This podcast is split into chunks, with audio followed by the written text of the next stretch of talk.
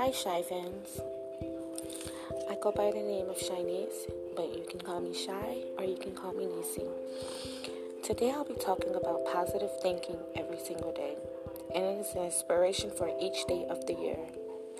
I um, give this shout out to Norman Vincent because he has taught me so much about the power of positive thinking and I just want to share with you guys because it's a lot going on in this world, especially for 2020.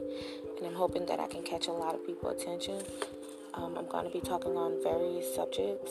So I hope everyone tune in. Happy New Year.